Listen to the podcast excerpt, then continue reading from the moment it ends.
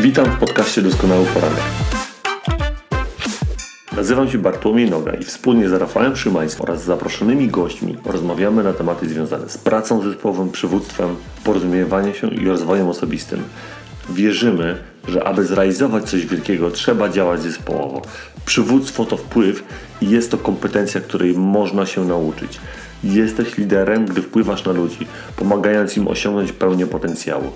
Rozwój osobisty to nieustanne doskonalenie siebie w różnych obszarach. Porozumiewanie się to umiejętność dostrzegania perspektywy drugiego człowieka, a nie tylko własnej.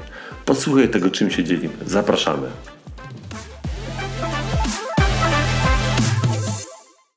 Oczekiwanie, że życie potraktuje cię sprawiedliwie jest równie naiwne, co przekonanie, że byk cię nie zaatakuje, ponieważ uprawiasz wegetarianizm. Tymi słowami Denisa Waitleya witamy Was serdecznie na dzisiejszym doskonałym poranku. Dzisiaj temat z rozdziału trzeciego z książki Czasem wygrywasz, a czasem się uczysz i będzie to temat fundam, fakty, fundament nauki.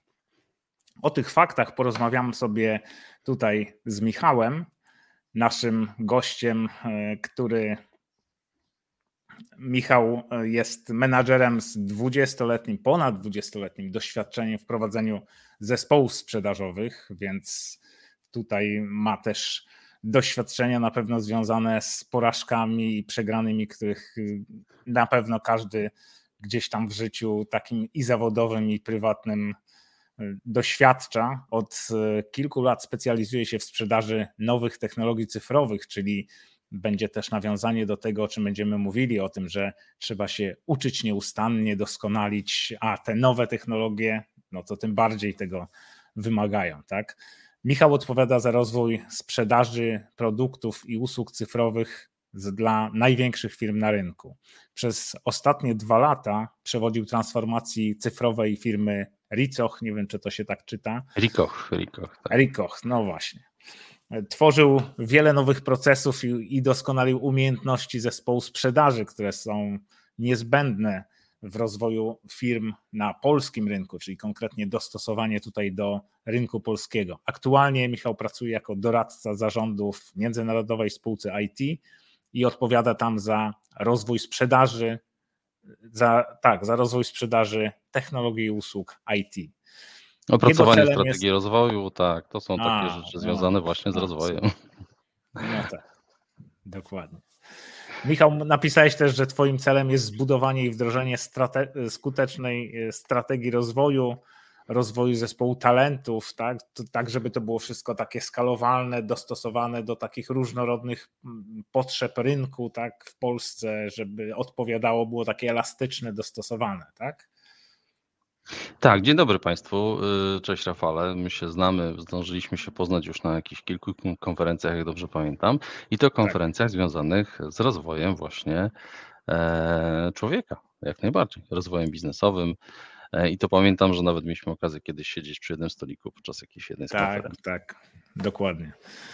No to właśnie to, to jest to, o czym mówimy, tak? Czyli cały czas się rozwijamy, cały czas poszukujemy, nie, nie spoczywamy na laurach nie przestajemy się uczyć, tylko doskonalenie się i ciągłe uczenie się to jest taki klucz do tego, żeby lepiej radzić sobie z tym wszystkim, co przynosi nam życie. A John Maxwell w rozdziale dzisiejszym przekonuje nas, że życie jest trudne y, i, i jest pełne różnych porażek, przegranych, niebezpieczeństw i tak dalej.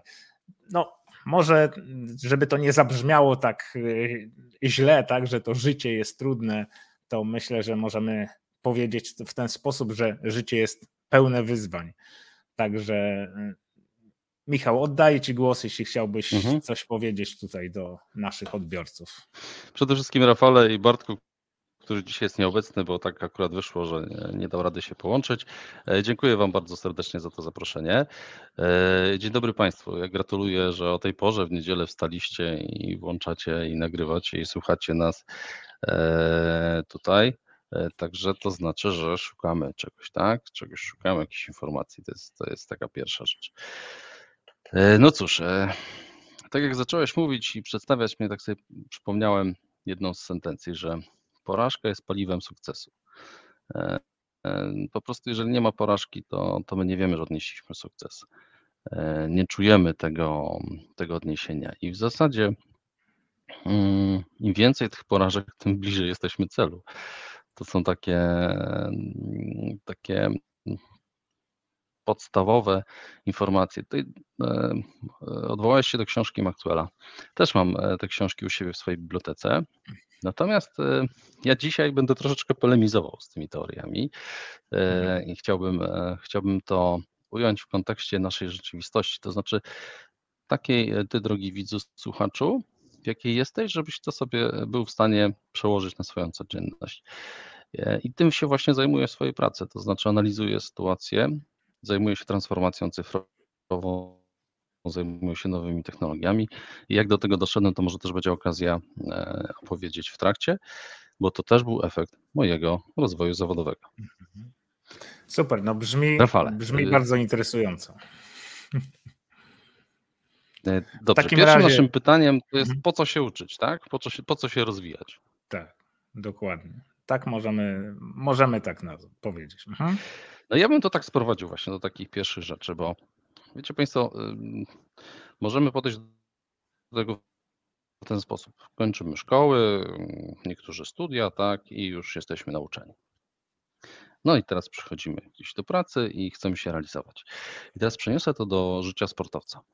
Być może bardzo dawno temu jak ktoś był talentem i troszeczkę poświęcił wysiłku, żeby poćwiczyć, pobiegać, złapać jakąś sprawność sportową, e, to natychmiast świat był w stanie o nim usłyszeć, bo wyróżniał się w tłumie.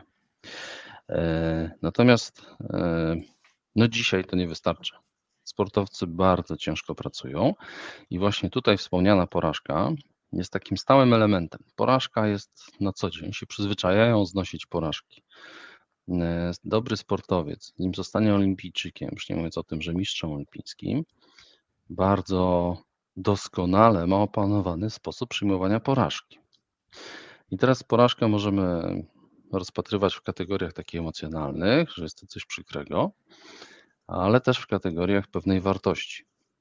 Tak jak kiedyś powiedział chyba Jacek Walkiewicz na jednym ze swoich wykładów, on zakwestionował pewną, mm, pewną taką oczywistą sentencję, że podróże uczą. Podróże uczą tych świadomych i przygotowanych. Bo jeżeli ktoś nie wie, gdzie jedzie, nie wie po co i nie poszukał informacji o tym, gdzie jedzie, to się niczego tam nie nauczy. I tak samo jest e, w tym przykładzie sportowca. A ponieważ e, tutaj mówimy o tym obszarze biznesowym, to ja bym przeniósł do tego segmentu e, naszej pracy, naszej codzienności. Chcemy być liderem, chcemy być e, menadżerem. E, to dobrze, jeżeli wiemy, gdzie chcemy być i kim chcemy być i mamy tą świadomość celu. I teraz nie wystarczy mm, skończyć fantastyczną szkołę, chociaż to bardzo pomaga. Przyjść i powiedzieć, to tam, oto jestem, proszę bardzo, ja to bym chciał to i to, tamto i tamto i w ogóle to jestem wspaniały. I Maxwell tam w książce pisze o takim przykładzie i też widziałem to na LinkedInie. Taki przykład y, osób nagrodzonych y, Noblem. Otóż niewiele osób, które osiągnęły sukces, mm, potem dalej kontynuowały swój rozwój i osiągały kolejne sukcesy. I to jest tak samo. Przychodzimy nauczeni, zaczynamy pracę i teraz jeżeli zaprzestaniemy na tym etapie już nasz rozwój, to się okaże, że inni poszli dalej e, i nasze kompetencje, nasze umiejętności są niewystarczające. I ta świadomość powoduje, że hmm, może jednak, e, może jednak warto się uczyć.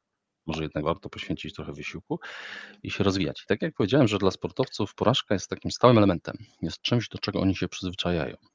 To tak samo dla menadżera ten głód wiedzy i chęć e, menadżera, lidera, osoby ambitnej zawodowo, która chce się rozwijać, nie chce być w tym samym miejscu za jakiś czas, jakim, w jakim jest dzisiaj. To, to to wszystko, co doświadczamy, jest tym właśnie naszym paliwem pod warunkiem, że to analizujemy. Pod warunkiem, że mamy tą refleksję. I tutaj mm, Maxwell pisze o tym, żeby skupić się na faktach.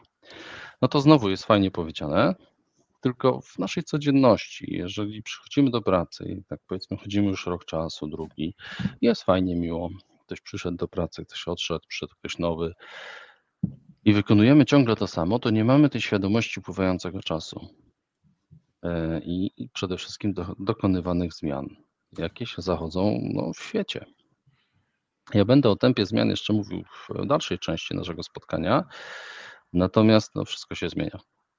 My się zmieniamy, świat się dookoła zmienia.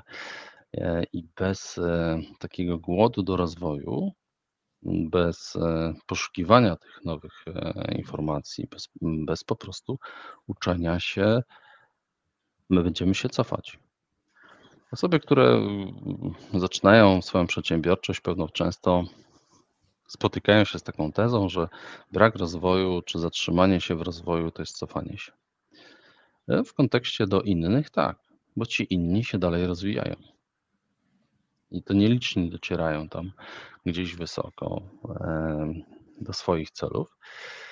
No i teraz e, tu powiedziałeś o tym, o tym, o sprawiedliwości świata o tym, że świat może być trudny czy niesprawiedliwy. I to znowu wrócę do tego przykładu, czy podróże kształcą wszystkich, czy tylko tych świadomych, to tu jest tak samo, że jeżeli przestaniemy się rozwijać, to ten świat będzie coraz trudniejszy dla nas. I to są, myślę, takie na początek tej naszej dyskusji, takie bodźce, które powinny sprawić, że hmm, może jednak warto, żebym jakąś książkę przeczytał, albo gdzieś coś zaczął szukać, albo właśnie się połączył tutaj na ten webinar i posłuchał, co tutaj Rafał z Bartkiem przygotowali e, ciekawego na dzień dzisiejszy. I z Michałem oczywiście. No tak, ja tu jestem gościem. E, postaram się, postaram się, że tak powiem, żeby to dla Państwa było interesujące. Super. Myślę, że tak będzie. Po tym, co powiedziałeś, to mm, ja nie mam żadnych wątpliwości. Natomiast właśnie fajnie nawiązałeś do tego takiego mm, uczenia się nieustannego, tak? Takie nieustanne uczenie się, doskonalenie. Ja uważam, że pomaga właśnie w radzeniu sobie z trudnościami. To są takie rzeczy, mm, które właśnie pozwalają nam dostrzegać te nowe rzeczy, wyciągać wnioski, tak? Czyli przede wszystkim pierwsza rzecz to takie analizowanie tych faktów, tej rzeczywistości, tego, co nas otacza, tak, czy takie realne podejście do, do tego, co, co widzimy, co się dzieje wokół, realistyczne spojrzenie. Druga rzecz to wyciąganie, taki element składowy też niezbędny, wyciąganie wniosków, czyli ta refleksja, zadawanie pytania, dlaczego tak się dzieje, dlaczego, co się, co się dzieje. I tutaj, mm, jeśli chodzi o ten takie podejście e, z punktu widzenia przywództwa, to mamy mm, też kilka tych zasad e, przywództwa, które się do tego odnoszą, o których mówiliśmy też z Bartkiem przy, podczas cyklu Złote zasady przywództwa. To jedna z zasad, największy błąd, jaki popełniasz, to brak pytania o to, jaki błąd popełniasz, tak?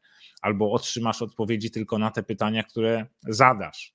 Na te, które nie zadasz, nie otrzymasz, tak? Czy właśnie chociażby podstawowym obowiązkiem lidera jest dostrzeganie rzeczywistości. To są te trzy zasady, które tutaj E, bardzo dobrze wpisują się w ten dzisiejszy temat. Ja myślę, że mm, e, Michał, tak pomyślałem sobie, patrząc też w kontekście tego, co wspomniałeś o tych naszych konferencjach, na których byliśmy i, i Sales Angels, i, i NSM, Nowoczesna Sprzedaż i Marketing, tam często mówi, jest mowa o tym cyklu Deminga, PDCA, tak? czyli ten cykl, w którym y, planuj, rób, weryfikuj, kontroluj, tak?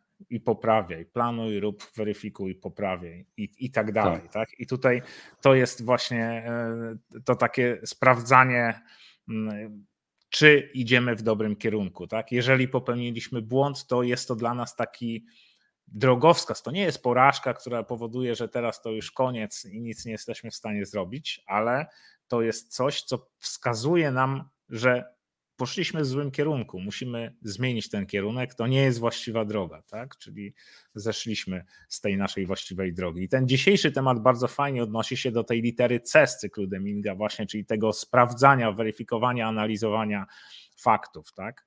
I takim przykładem chociażby z życia może być, mogą być nawet górskie wędrówki, tak? Zespołem lidera będzie wtedy albo grupa ludzi, których prowadzi, dla których jest przewodnikiem, albo nawet rodzina, tak? Możemy być takim liderem w rodzinie, tak? Gdzie prowadzimy tą naszą rodzinę w góry i nie możemy po prostu zacząć spinać na Monteverest z marszu, bo tak sobie wymyśliliśmy, tak chcemy zrobić, fajnie będzie, zdobędziemy szczyt, będą fajne zdjęcia, wrzuci się na, na Facebooka, będzie super, dostanę dużo lajków. Tak? No, zadaniem lidera, który prowadzi taką grupę, jest ocena, czy z zasobami, które mam, jest to możliwe. Tak?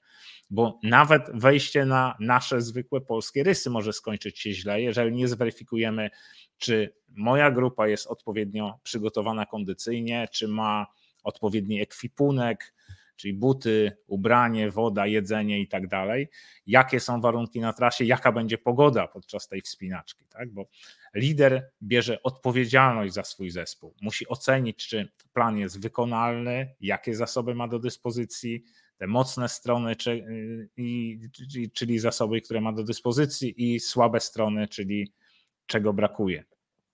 W biznesie jest taka fajna metoda y, zwana analizą SWOT, tak? czyli to są ocena mocnych stron, słabych stron, szans i zagrożeń. Tak? Takie cztery rzeczy, które, mm, które są właśnie istotne w tym, żeby ocenić, czy to nasze przedsięwzięcie, które planujemy, czy nasz biznes tak, jest w stanie, mm, jesteśmy w stanie y, poprowadzić ten biznes skutecznie, a czy po prostu jesteśmy skazani na porażkę. Tak? Więc to warto też sobie właśnie taką analizę zrobić.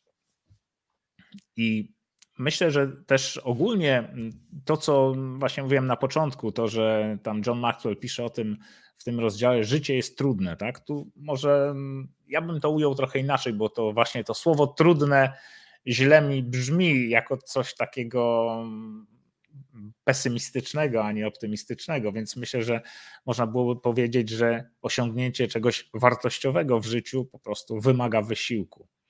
Czyli to, co osiągamy w życiu, wymaga wysiłku. Niewiele jest rzeczy takich, które można zrobić szybko i łatwo, tak?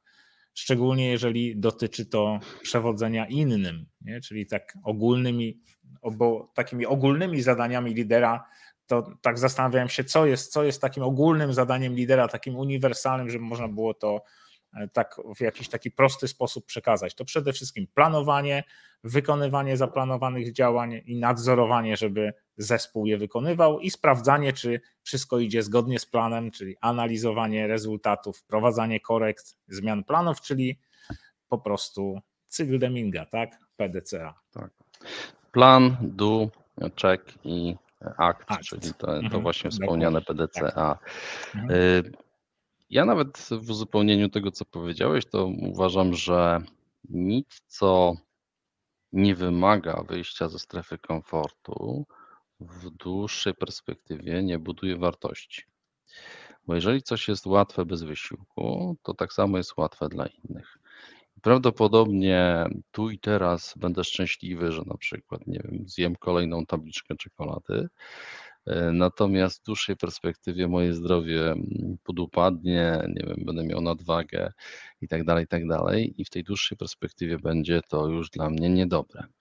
I teraz pozostając w tym przykładzie, jeżeli teraz bym się zmusił i poszedłbym na poranny trening, to prawdopodobnie wychodzę ze swojej strefy komfortu, bo to jest nic przyjemnego wstawać o świcie i gdzieś tam sobie biegać, ćwiczyć. Natomiast w dłuższej perspektywie mm, zyskuję ileś lat życia, moje siły witalne są zupełnie inne. I to jest właśnie takie porównanie do tego, co powiedziałeś, że jeżeli wychodzę ze strefy komfortu, e, no ale robię to z jakąś intencją, tak? Czyli świadomie, bo jest to jakaś droga do mojego celu. To to jest właśnie taki element e, rozwoju.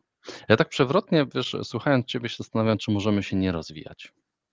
No dobra, nauczyliśmy się już tam czegoś w życiu, nie lubimy się uczyć i trafiamy do pracy i teraz e, co by się stało, gdybyśmy się nie rozwijali? I tutaj czasami jako przykład bierzemy sobie naszych rodziców, naszych dziadków, no przecież oni całe życie byli szczęśliwi, mieli tam, nie wiem, jakiś dom e, i sobie, e, i nie musieli się uczyć, nie musieli tyle czasu poświęcać na poszukiwanie wiedzy. No i tutaj właśnie powiem o tempie zmian, jakie zachodzą wokół nas. Rzeczywiście kiedyś życie było no, trochę w innej dynamice i teraz to postaram się zobrazować. Jeżeli ty, drogi widzu, słuchaczu, się zastanowisz i pomyślisz sobie, że twój dziadek umiał jeździć samochodem, e, no i twój tata też umiał jeździć samochodem, to prawdopodobnie twój dziadek był w stanie wsiąść do samochodu twojego taty, uruchomić go i po prostu nim jeździć. Zmiany technologiczne między samochodem z pokolenia Twoich dziadków a z pokolenia Twoich rodziców y, no nie były jakieś takie olbrzymie, to dalej ten samochód posiadał skrzynię biegu, sprzęgło, tak, kierownicę, e, kluczykiem się otwierało drzwi, kluczykiem w stacyjce się uruchamiało samochód. Natomiast gdyby teraz znowu taka różnica pokoleniowa, gdyby twój tato miał wsiąść do twojego współczesnego, zakładam, nowoczesnego samochodu, który no kluczykiem to tak już nazywamy przez grzeczność, że to jest przez jakieś przyzwyczajenie, taki atawizm. Kluczyki do samochodu. Tak naprawdę to jest jakiś, e, jakiś e, malutki komputerek, który steruje nam tym, że drzwi się same otworzą, jak podejdziemy do samochodu. Samochód nas rozpozna. E, no są takie modele, które nawet potrafią ocenić, czy jesteś dzisiaj gotowy do jazdy. E, albo inaczej. nie przesadziłeś nie wczorajszego dnia. Tak, wczorajszego dnia, tak.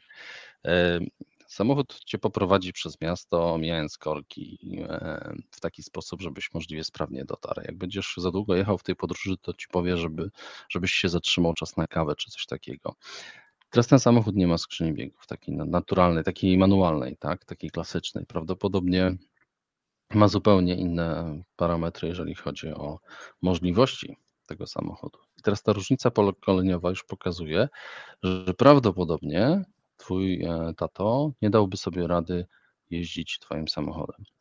Ja to mam z takich swoich doświadczeń. Mój tato nie był w stanie jeździć moim samochodem. Całe życie jeździł samochodami typu tam maluch, duży Fiat. Potem się pojawiały takie auta typu jakieś golfy, nie golfy.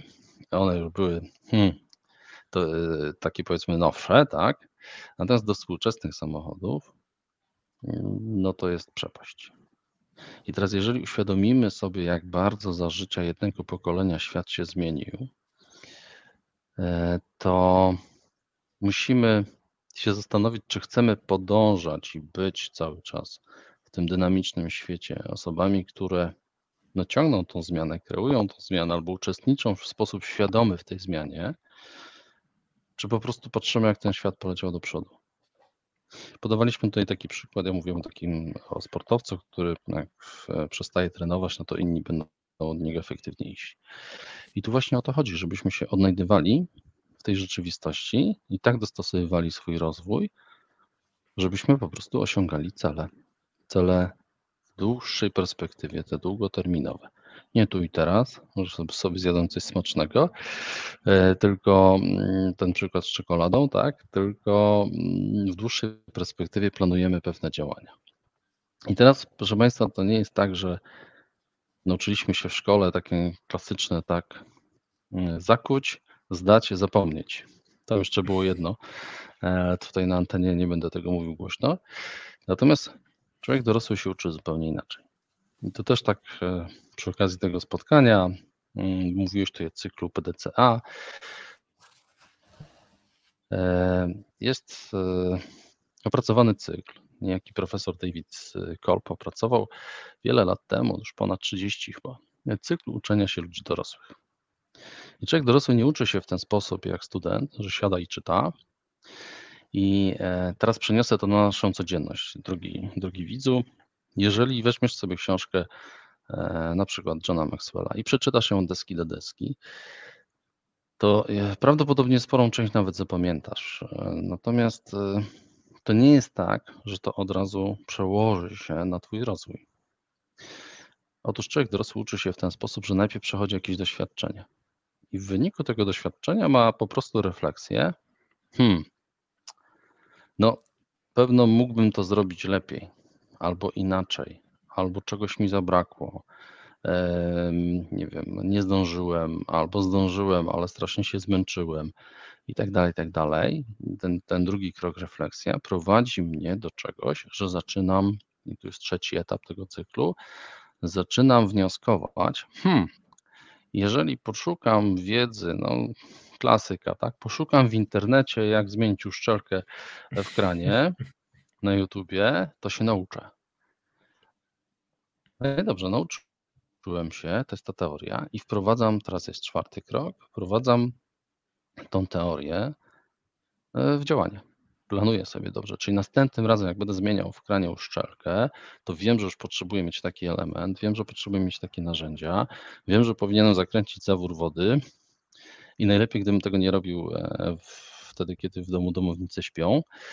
E, no i przechodzę do doświadczenia. I teraz następuje cykl. Wracam znowu do doświadczenia i wnioskuję, że hmm, jeżeli zastosuję lepszą uszczelkę, to ona prawdopodobnie wytrzyma dłużej. Nie będę musiał tej czynności robić tak często.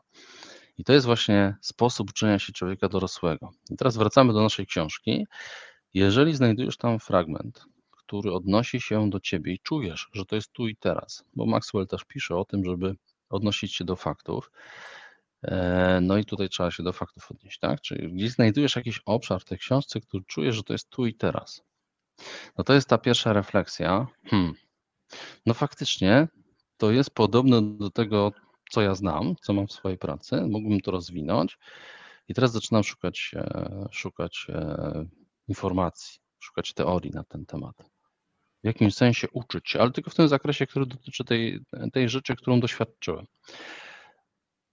To będzie prawdopodobnie internet, to mogą być książki jak najbardziej, ale ja zaraz e, będę udowadniał, że książki, choć są najtańszym i w sumie na początku drogi najlepszym źródłem wiedzy, to mimo wszystko e, szukałbym tej wiedzy u tych, którzy są praktykami. A z tego powodu powiedziałem też o tempie zmian, że nasze życie tak szybko pędzi już w tej chwili. Uczenie się z książek, które były pisane 15 lat temu, 20 lat temu, a nawet 10 lat temu, ale na podstawie doświadczeń e, autora, który tworzył, e, zdobywał te doświadczenia przez 30 lat wcześniej, tak? No mogą być tylko zapalnikiem do tego, żeby poszukać informacji w tym zakresie świeżych, aktualnych, najlepiej opartych, e, opartych o praktyków, o tych, którzy tu przychodzą. I być może dlatego jesteś teraz na tym webinarze, drogi, drogi widzu, że właśnie chcesz to usłyszeć, że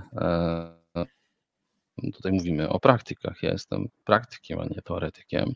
E, pracuję ze swoimi zespołami, tak jak tutaj Rafał przedstawił, pracuję nad tym, żeby wykorzystać nową technologię e, do tego, żeby nam było łatwiej, do tego, żeby firmy się mogły rozwijać. No i teraz wprowadzamy to w życie, mamy swoje doświadczenie i po tym doświadczeniu, e, po tym doświadczeniu mamy kolejną refleksję.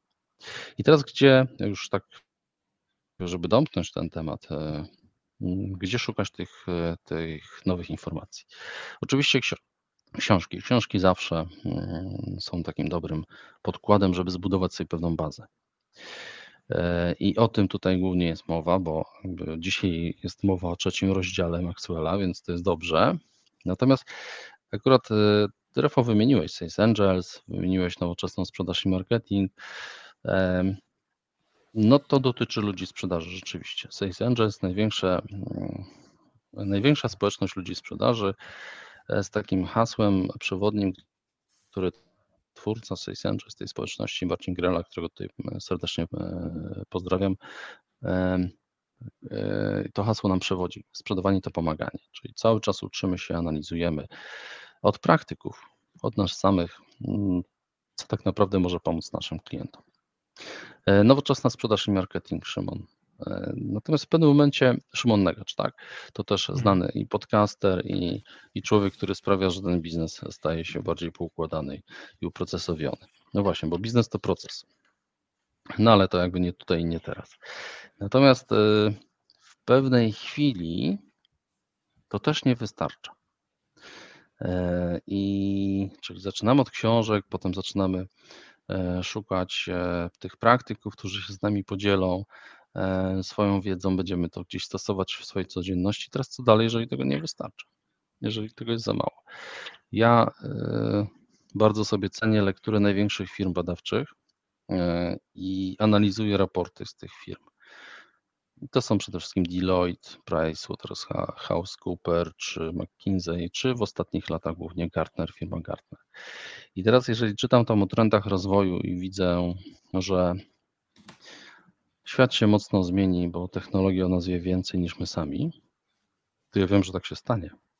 I dzisiaj się przygotowuję do tego, co będzie w tej przyszłości. Ta przyszłość to nie jest za 10 lat, tylko ta przyszłość to jest prawdopodobnie za rok, za dwa.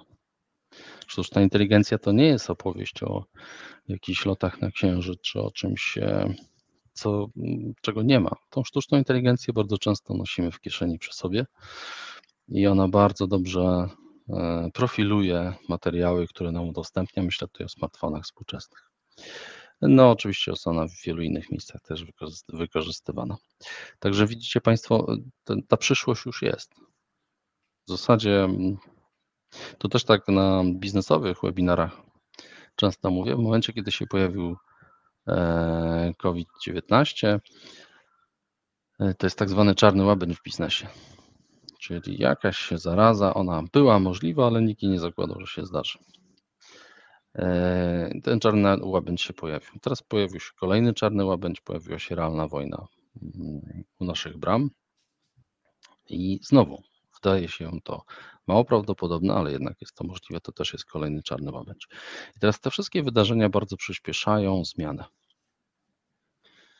I teraz, jeżeli tak kończąc znowu ten, ten mój dłuższy wywód, przepraszam Rafał, że tak się rozgadałem, już Ci oddaję głos. Nie, proszę bardzo. E, ale Mówisz tak ciekawe ten, rzeczy, Michał, że kontynuuj. Kończąc ten wywód, to oznacza, że już dzisiaj powinniśmy wiedzieć, w jaką stronę ten świat e, nasz tutaj, polski świat, świat w Europie, świat jako e, cała nasza planeta zmierza i gdzie moje kompetencje e, będą po tej zmianie i w jaki sposób ja powinienem się zachować, czyli gdzie szukać informacji, jakich informacji, na czym się skupić, żeby w trakcie tej zmiany odnosić, no być mniej po prostu świadomym uczestnikiem, a być może e, z czasem specjalistą.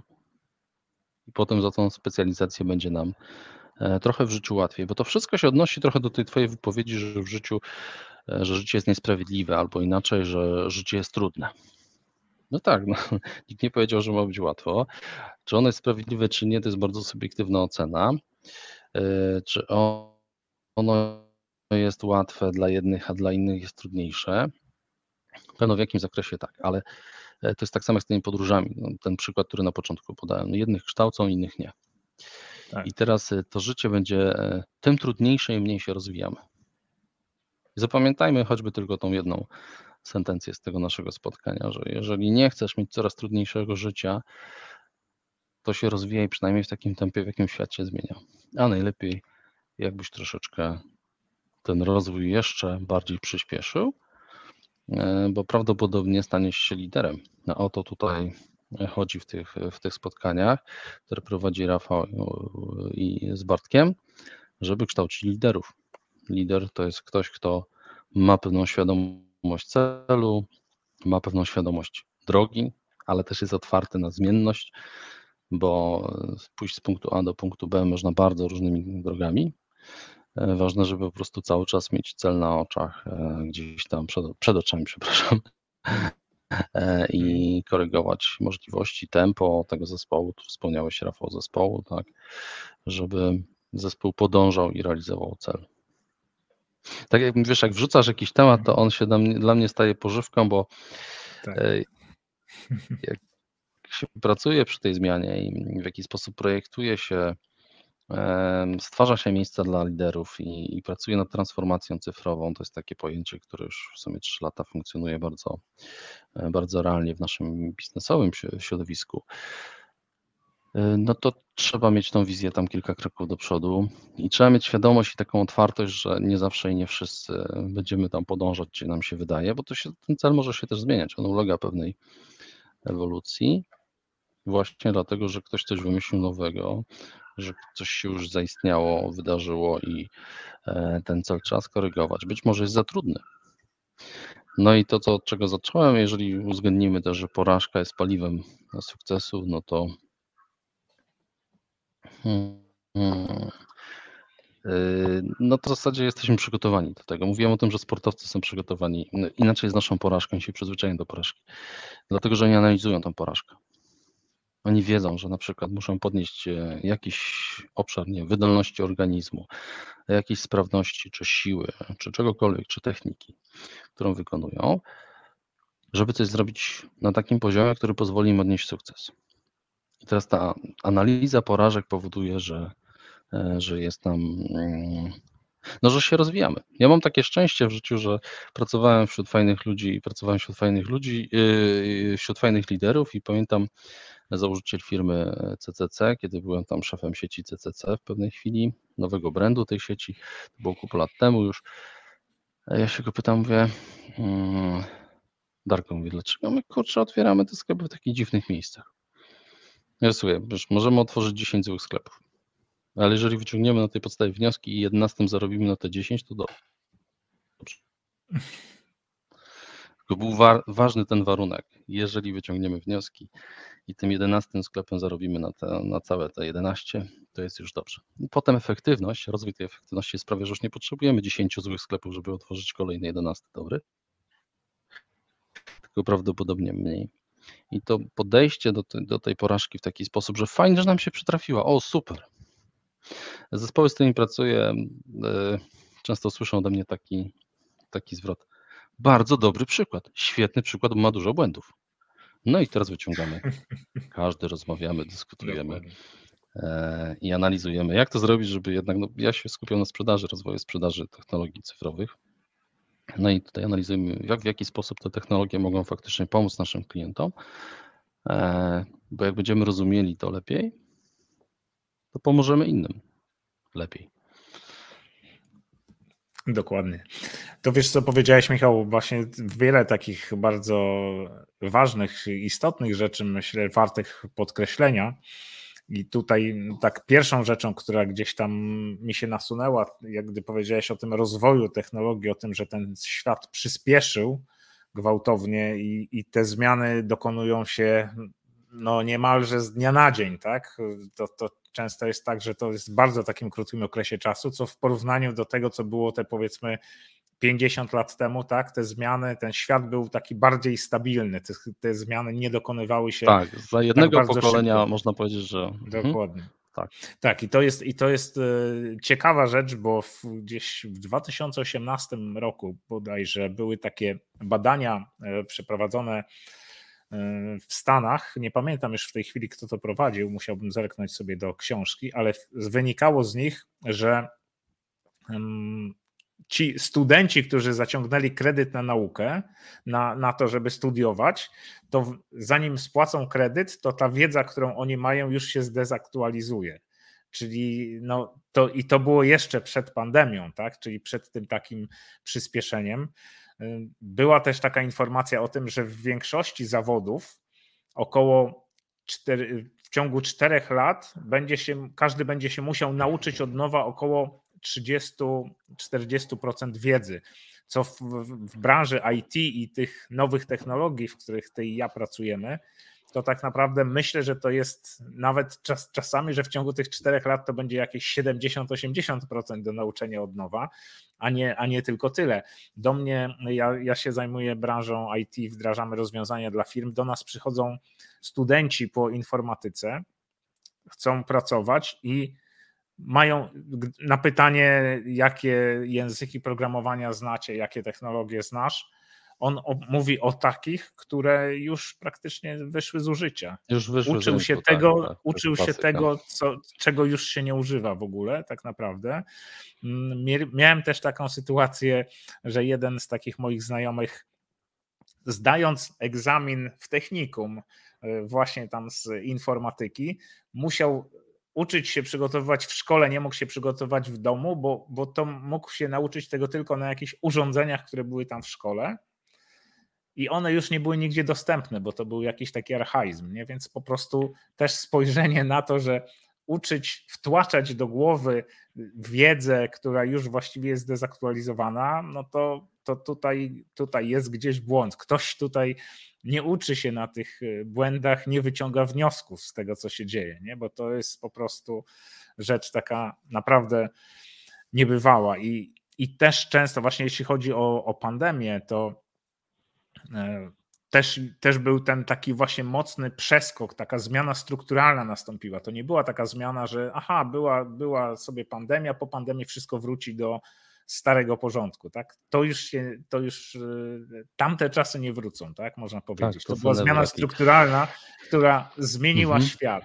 I teraz y, wiele osób, które na przykład bazowały na takich, na przykład ich biznesy bazowały na spotkaniach bezpośrednich i którzy nie potrafili przestawić się na tryb spotkań takich online'owych albo w ogóle działania w mediach społecznościowych w online, no to po prostu ponoszą teraz y, ogromną klęskę. Znam wiele firm, które osiągnęły niesamowite wyniki tylko dlatego, że pandemia zmusiła je do przejścia do pracy w online, w mediach społecznościowych co wcześniej wydawało się nie, no to tu w mediach się nie da tego robić, tak? Trzeba to robić w taki tradycyjny sposób. Więc to są, to są takie zmiany, które no, powodują, że świat się zmienia. Jeżeli my nie dotrzymujemy mu kroku, to zostajemy w tyle. To, to, to, co ty mówiłeś, Michał, jeżeli się nie rozwijamy, to czy rzeczywiście się cofamy, czy tylko stoimy w miejscu. Tak? No ja taki przykład, bo też nawiązałeś do sportu, taki przykład sportowy. Tak?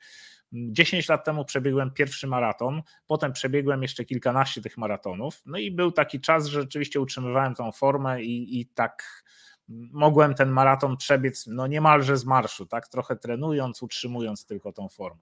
Ale w momencie, kiedy przestałem e, trenować, nie przestałem w ogóle się ruszać, nie, nie zaprzestałem aktywności fizycznej, ale zmniejszyłem po prostu dystanse, na których biegałem, tak do powiedzmy 10-15 kilometrów to w tym momencie, chcąc wrócić do, do startu w maratonie, muszę wykonać cały trening, który przygotuje znów mój organizm do tego, żebym mógł ten maraton przebiec. Czyli ja tak naprawdę przestając trenować, nie zostałem w miejscu, cofnąłem się, tak? Moja, y, moja sprawność fizyczna nie jest na tyle wysoka w tej chwili, żebym mógł przebiec ten maraton. Dopiero w tej chwili przygotowuję się do tego, zwiększam tą ilość treningów i dzięki temu będę mógł to zrobić. Nie? Więc to też jest dla mnie taka właśnie lekcja wyciągnięta, bo tak mi się gdzieś wydawało, a no wcześniej przebiegałem, to jakoś tam będę przebiegał. Tak? Natomiast gdzieś tam właśnie ten proces porażki, bo to jest bardzo istotne, nie? że to jest proces porażki. To nie było tak, że nagle ja biegałem i wczoraj jeszcze mogłem przebiec, dzisiaj już nie mogę. Tak?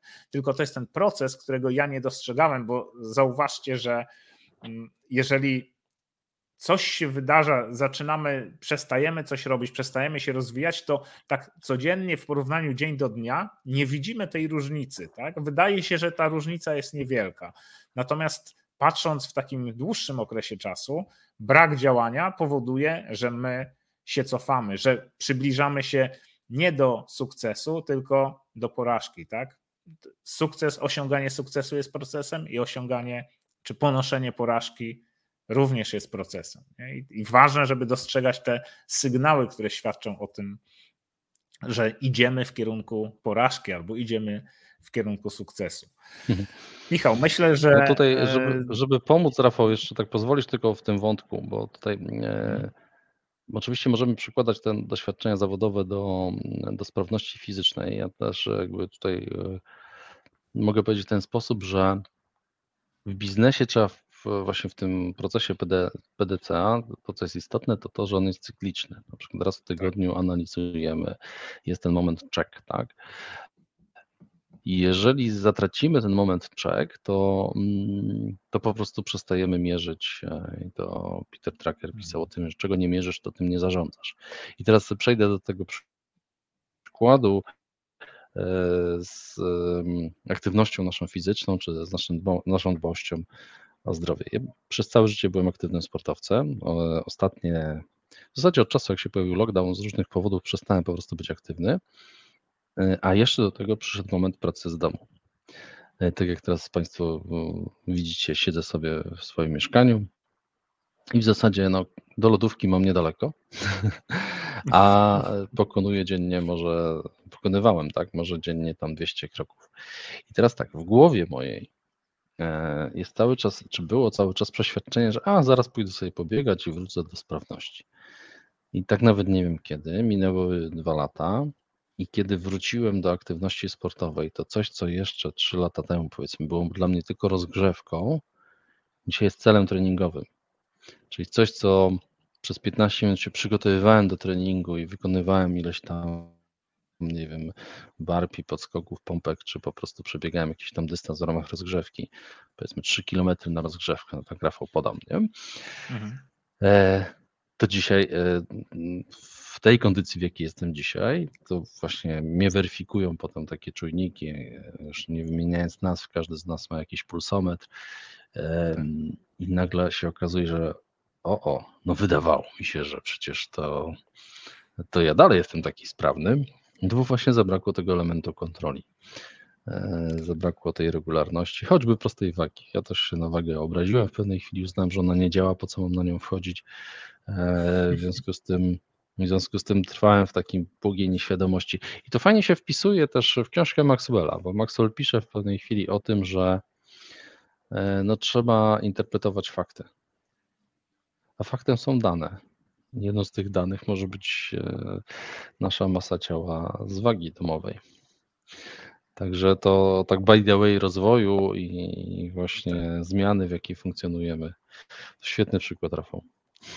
Zobacz, no właśnie, dane z wagi, nie? czyli ten fakt, ten, ta, twarda liczba konkretna, która mówi o tym, y, gdzie się znajdujemy. Właśnie to, to, co mówiłeś o tym kontrolowaniu, to jest bardzo istotne, żeby robić to w cykliczny sposób. Chcę to podkreślić, bo powiedziałeś właśnie o takim tygodniowym sprawdzaniu, czy niech to będzie miesięczne, zależy jakie będziemy wartości mierzyli, ale myślę, że takim jednym z największych błędów, działów sprzedaży w firmie i myślę, że to można odnieść też do, do takiej rzeczywistości nawet każdego z nas, tak, jest to, że mierzy się to zbyt rzadko, tak, czyli jeżeli ktoś zakładając jakiś cel sprzedażowy w styczniu sprawdzi jak to wygląda dopiero w listopadzie, no to praktycznie nie ma szans, żeby to naprawić, tak, Natomiast jeśli będę to kontrolował co tydzień, dwa tygodnie, miesiąc, no to jestem w stanie zareagować i wprowadzić poprawki, korekty. I właśnie na tym polega ten cykl Deminga i w, w odniesieniu do tej chociażby wagi, tak też można to kontrolować, jeżeli będziemy to robili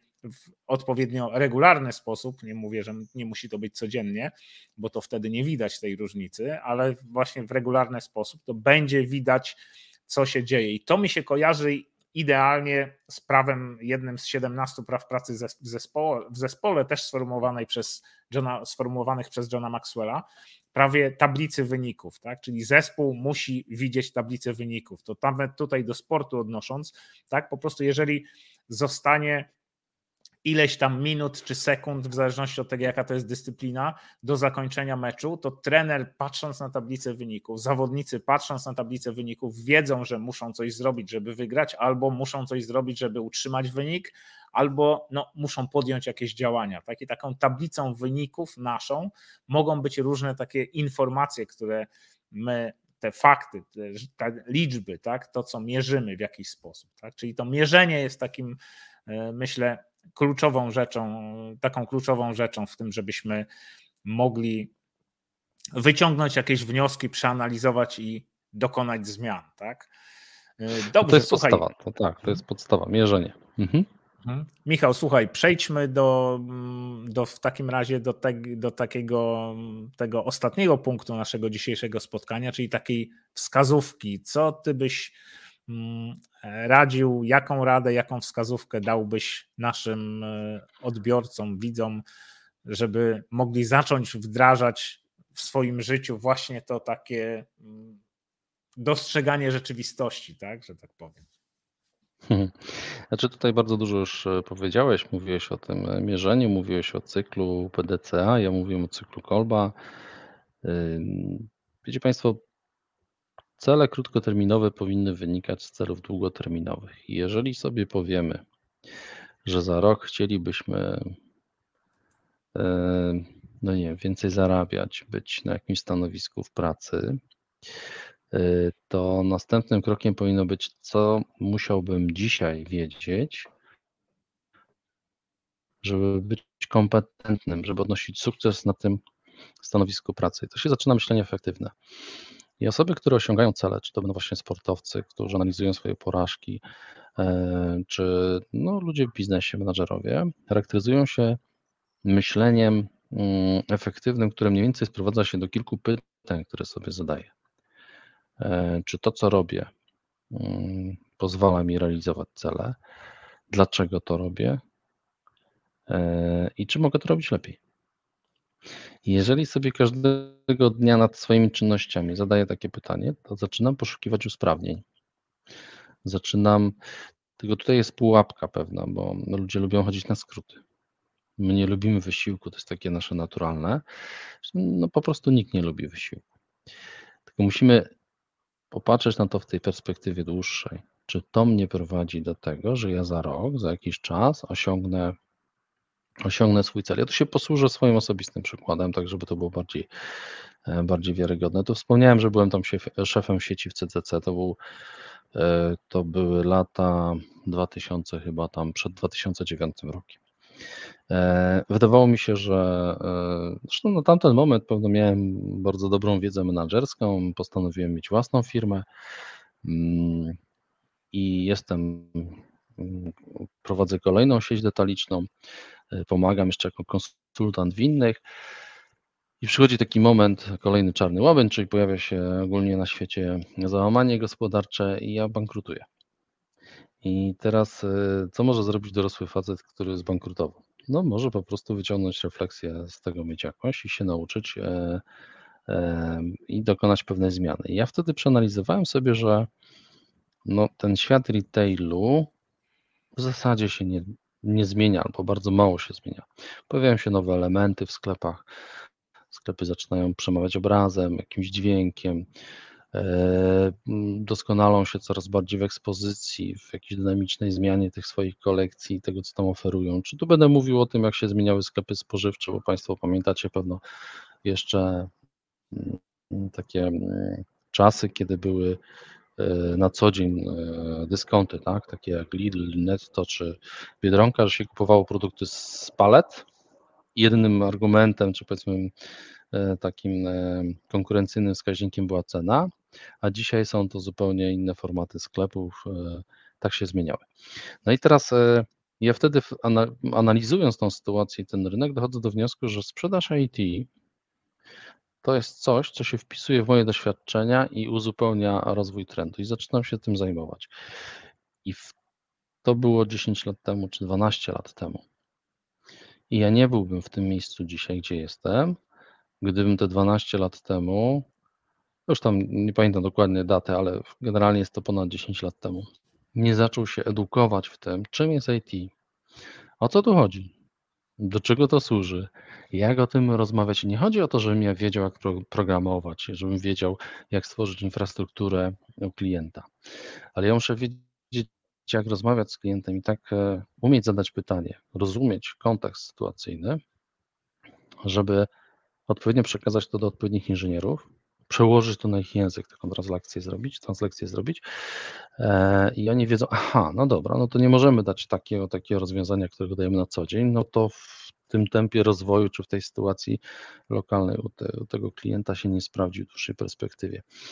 E, I teraz e, okazuje się, że po iluś latach pracy w ten sposób, no zaczyna być to wartością dla innych i mogę w tym momencie pracować z zespołami i to, o czym powiedziałeś Rafał na samym początku, że ja teraz zespoły mogę rozwijać, mogę z nimi, mogę im zadawać takie pytania, no, do czego to prowadzi tak naprawdę.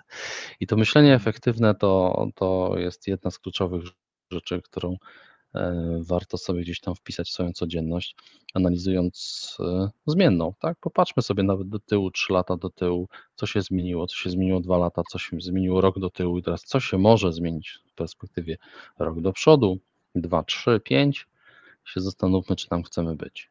Jeżeli już wiemy, gdzie chcemy być, to co trzeba zrobić? I to jest ta ocena możliwości. To, co mówiłeś o wędrówce na Mount Everest, tak? To jest ta ocena możliwości, potencjału, którym dysponujemy, gdzie szukać informacji. Ja zachęcam do tego, żeby wiedzy szukać e, trochę szerzej u praktyków.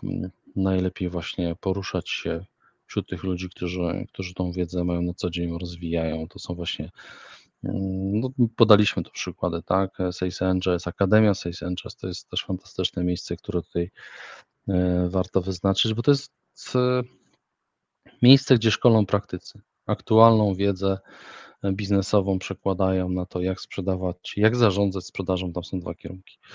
No i tak samo nowoczesna sprzedaż i marketing z Szymonem Negaczem. E, to tak naprawdę te nazwiska osób się powtarzają, bo Szymon Negacz jest też wspólnikiem Akademii Sales Angels, e, a Akademia Sales Angels wywodzi się z Sales Angels, czyli stowarzyszenia, czy społeczności, największej społeczności ludzi, ludzi sprzedaży, którą stworzył wiele lat temu Marcin Grela. E, I te osoby się gdzieś tam powtarzają. Pojawia się wiele nazwisk. Ja nawet mam, no tak, żeby troszeczkę wyjść z tego kręgu, taką refleksję na końcu. Tu akurat myślę o Pawle Motylu, bo czytałem jakiś czas temu jego książkę, mm, drugą, polecam. Pawła Motyla do niedawna można było zobaczyć w innym miejscu, gdzie się rozwija świat biznesu, ICANN Instytut. Yy, też polecam. Natomiast do czego zmierzam?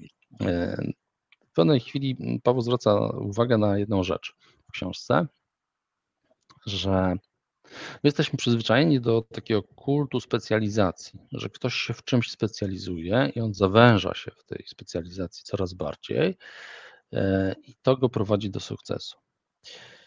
E, natomiast już dzisiaj są dane, to są już fakty, które pokazują, że osoby, które zdobywały doświadczenia w wielu miejscach, łatwiej odnoszą sukces i mają trafniejsze analizy sytuacyjne. Czyli mają trochę szerszy pogląd niż tylko wąska specjalizacja. Mm, to jest ciekawy wniosek takiego współczesnego świata rozwoju. Nie możemy tylko się zamknąć w swoim pudełku i się rozwijać tylko w tym, e, w czym się czujemy kompetentni, ale warto jest też te doświadczenia konfrontować w innych miejscach, w innych środowiskach i tutaj znowu posłużę się własnym przykładem. To, że byłem związany z retailem przez wiele lat, a potem zacząłem sprzedawać IT, bardzo fajnie wyszło naprzeciw potrzebom rynku retail, bo ja go rozumiałem, a sprzedawałem już im technologię IT. I to jest mm, właśnie takie, taka synergia tych różnych doświadczeń, mi się wydawało. I tutaj e, ten e, rozwój 4.0, czy jakbyśmy teraz to nazwali, to nie wiem, po pandemii to być może 5.0, tak trochę nawiązuje do Industry 4.0, do rewolucji technologicznej, która zaistniała wiele lat temu, już w sumie kilka, 7 lat temu, czy 10 lat temu w Stanach pewno, kiedy pojawiała się informatyka wszech e, wykorzystywana, to prawdopodobnie żebyśmy, żebyście Państwo odnosili, byli bardziej wartościowi w tym, co robicie. Nie wystarczy się tylko specjalizować w swojej wąskiej specjalizacji. Trzeba patrzeć, jak się rozwijają inne branże, trzeba jakby rozumieć ten kontekst sytuacyjny, takie szersze spojrzenie. No właśnie, takie fajnie to powiedziałeś, Michał, takie poszerzenie perspektywy, tak? Czyli patrzenie takim szerszym obrazkiem. To jest właśnie mhm. bardzo istotna rzecz, żeby nie zamykać się tylko w tej swojej perspektywie i pewnego wąskiego grona z danej branży, ale właśnie patrzeć szerzej, zobaczyć, co inni robią w tym zakresie, w jaki sposób działają, jak, jak można, jakie są jeszcze inne sposoby działania i właśnie jak sobie z tym radzą inni. Także to, to myślę, że jest e, bardzo, bardzo fajna, bardzo wartościowa wskazówka. Ja z kolei może e, powiem coś takiego, żeby też e, tutaj dać jeszcze takie dodatkowe narzędzie ze swojej strony. To taka wskazówka, żeby ocenić, na ile realna jest Twoja wizja jako lidera, albo można to również zastosować w takim codziennym życiu prywatnym, że tak to nazwę. I tu pomoże ta analiza SWOT, o której mówiłem wcześniej, czyli tych i, i tutaj tych takich właśnie oceny tych mocnych stron, słabych stron, szans i zagrożeń. Pamiętajcie, że tutaj nie chodzi o to, żeby, żeby mamy wezwać na pomoc SWOT, czyli tą wojskową jednostkę specjalną, która ma za nas załatwić wszystkie tematy i, i, i, i rozwiązać nasze problemy. Chodzi o analizę SWOT, SWOT, tak, to też jest, y, czyli tutaj tłumacząc to na polski, tak, czyli oceniamy, jakie są moje mocne strony, jakie są moje słabe strony, w danym na przykład biznesie albo przedsięwzięciu, które robimy, jakie są szanse i jakie są zagrożenia. Tak? I to jest takie bardzo uniwersalne narzędzie, które możemy zastosować. Wystarczy wziąć jedną kartkę A4, długopis, podzielić e, kartkę poziomą linią na pół, odwrócić kartkę, podzielić poziomą linią drugą stronę i na jednej, na każdej z tych czterech części napisać na jednej, jakie są mocne strony, na drugiej, jakie są słabe strony, na trzeciej, jakie są szanse, na czwartej, jakie są zagrożenia. I to, to my się pozwoli też podejmować decyzje i może być też takim punktem e, takim tym checkpointem, tak? czyli tym punktem sprawdzającym, bo możemy to zrobić na przykład w momencie, kiedy już coś się dzieje i chcemy ocenić te rezultaty, które mamy, czyli spojrzeć na tą naszą tablicę wyników. Uproszczona wersja, którą część ludzi stosuje, to takie wypisanie plusów i minusów, jak mam podjąć jakąś decyzję, tak? Bo wtedy piszę sobie to, jak to widzę już czarno na białym, chyba że może być e, granatowo na białym, jeśli piszemy granatowym długopisem, ale generalnie widzimy to po prostu napisane, co jest plusem, co jest minusem, albo tu w tym przypadku, co jest mocną stroną, co jest słabą stroną, jakie są szanse osiągnięcia bardzo dobrych rezultatów, jakie są zagrożenia, że ten projekt, czyli to przedsięwzięcie nam się nie powiedzie. Słuchajcie, dzisiaj daliśmy trochę więcej tej wiedzy i, i byliśmy dłużej niż zwykle. Także no myślę, że zakończymy na tym. Dziękujemy bardzo za Waszą obecność. Dziękujemy wszystkim tym, którzy e, wytrwali z nami do tej pory e, i, po, i przeznaczyliście, zainwestowaliście ten swój czas w to, żeby e, czegoś nowego się dowiedzieć, poszerzyć swoją perspektywę. Przypomnę, że jeżeli chce, jedziecie gdzieś w podróży i macie możliwość posłuchania nas, to zachęcamy do słuchania na Spotify, Apple Podcast, Google Podcast. Także można też tak w ten sposób spędzić wartościowo czas w samochodzie, tak na przykład, albo wtedy, kiedy nie chcemy czegoś oglądać, a chcemy tego po prostu sobie posłuchać w międzyczasie. Na przykład podczas treningu, tak? Budując swoją formę i aktywność fizyczną. Dzięki wielkie za dziś. Życzymy wspaniałej niedzieli. Michał, oddaję Ci głos, żebyś mógł się pożegnać i na tym zakończyć. Brawo dla Państwa, tak jak tutaj Rafał mówił. E, brawo, że dla tych, którzy wstali rano i nas słuchali. Brawo dla tych, którzy wytrwali do tej już 61 minuty naszego spotkania. E, dajcie nam jakiś feedback, czy to jest e, dla Was interesujące. E, tutaj na pewno, na pewno to pomoże w tym, żebyśmy tutaj koledzy, przede wszystkim Rafał i Bartek, twórcy tego kanału, żeby mogli docierać do Was z bardziej wartościową wiedzą. Rozwijajmy się. To niech tak zakończy się ten wątek to dzisiejsze spotkanie. Dziękuję bardzo, że mogłem być e, częścią e, tego waszego dnia czy tego momentu w waszym życiu. Dziękuję Rafał Tobie za prowadzenie. Przyjemnie jest być w gronie ludzi, którzy się rozwijają. Dzięki wielkie Michał. Ja Tobie dziękuję za ten czas, który zainwestowałeś w to spotkanie i, i to, że podzieliłeś się tą swoją wiedzą, bardzo wartościowa, bardzo wartościowy przekaz. Ja sam chętnie to odsłucham jeszcze raz i zrobię sobie notatki, bo naprawdę bardzo dużo fajnych rzeczy. Dziękujemy Wam, drodzy sympatycy doskonałego poranka i nasi widzowie.